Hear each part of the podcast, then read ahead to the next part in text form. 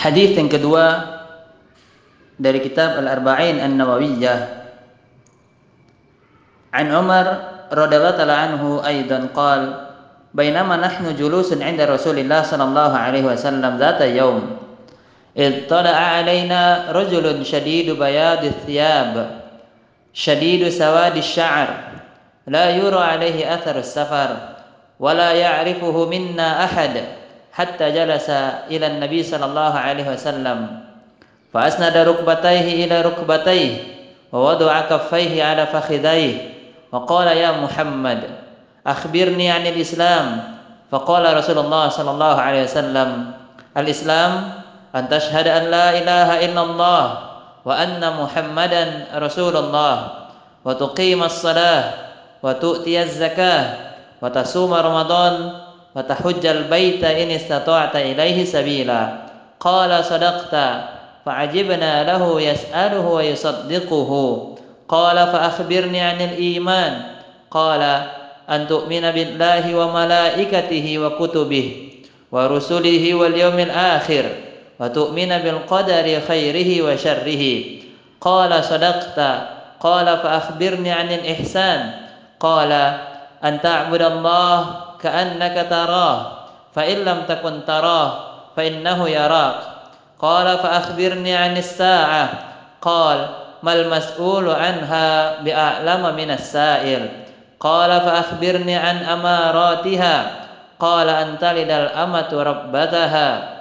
Wa antarul hufatal uratal alata ri'a asya yatatawaluna fil bunyan. Thumma intalaqa falabithtu maliyan ثم qal, "Ya Umar, atadri من السائل قلت Qultu ورسوله wa rasuluhu a'lam.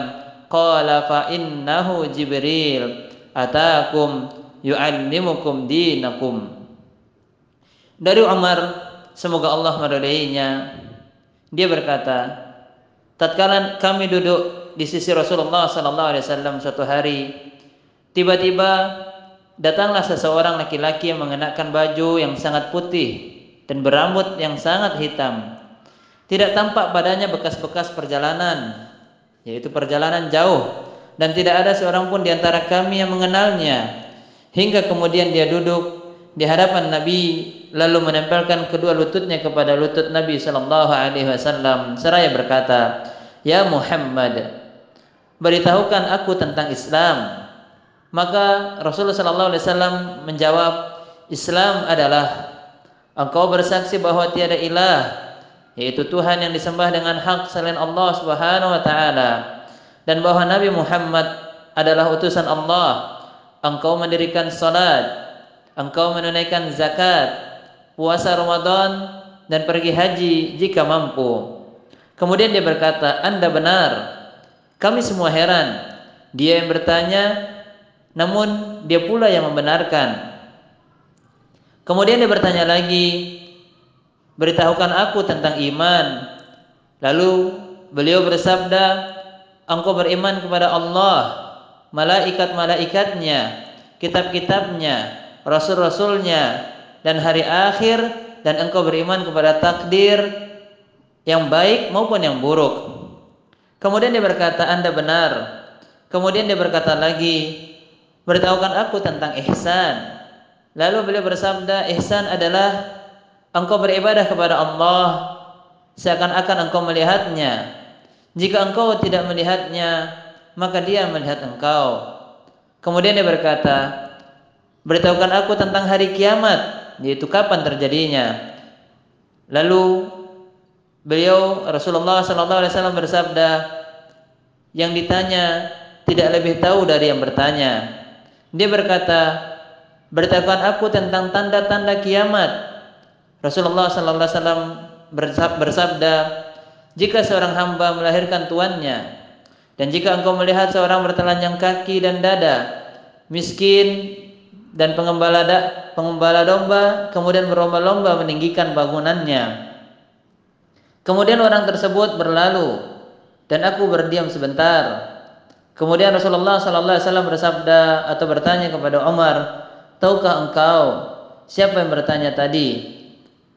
Aku pun berkata, "Allah dan Rasulnya yang lebih mengetahui. Lalu beliau bersabda, dia adalah Jibril yang datang pada kalian bermaksud untuk mengajarkan agama kalian.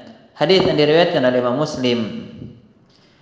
Faidah yang dapat kita ambil dari hadis yang mulia ini adalah yang pertama, hadis ini merupakan hadis yang mulia yang sangat dalam maknanya karena di dalamnya terdapat pokok-pokok ajaran Islam yaitu rukun iman, rukun Islam dan makna ihsan. Kemudian faidah yang kedua, hendaknya bertanya tentang hal yang penting untuk dirinya di antaranya adalah menanyakan perkara iman serta ibadah di dalam Islam. Faidah yang ketiga, bolehnya bertanya meskipun dia mengetahuinya agar yang hadir yang mendengarkan dapat mengambil manfaat dari pertanyaannya. Yang keempat, jika seseorang ditanya tentang suatu ilmu maka jika dia tidak mengetahuinya, tidak aib baginya untuk berkata saya tidak tahu dan hal tersebut pun tidak mengurangi kedudukannya. Faedah yang kelima, mengimani bahwa malaikat dapat berwujud seperti manusia. Faedah yang keenam, di antara tanda dari hari kiamat adalah banyaknya kedurhakaan terhadap kedua orang tua sehingga anak-anak memperlakukan kedua orang tuanya sebagaimana seorang tuan memperlakukan hambanya. Faedah yang ketujuh, tidak disukainya mendirikan bangunan yang tinggi, megah, mewah, bagus tanpa ada kebutuhan. Faedah yang kedelapan, di dalam hadis ini terdapat dalil bahwa perkara gaib tidak ada yang mengetahuinya selain Allah Subhanahu wa taala sebagaimana Nabi tidak mengetahui tatkala ditanyakan tentang kapan terjadinya kiamat. Faedah yang kesembilan, di dalamnya terdapat keterangan tentang adab dan cara duduk seorang penuntut ilmu di dalam majelis ilmu. Sebagaimana dicontohkan oleh malaikat Jibril alaihissalam, beliau duduk dalam berpakaian yang bersih dan rapi, kemudian duduk di depan dan dekat dengan gurunya, dekat dengan orang yang akan ditanyakannya.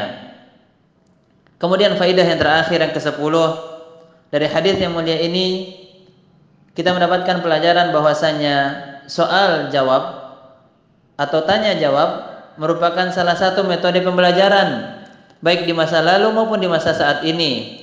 Karena telah banyak Rasul sallallahu alaihi wasallam menggunakan metode ini dalam mengajar dan menterbiah para sahabatnya karena metode ini akan menarik perhatian dan mempersiapkan diri yang ditanya untuk menerima ilmu.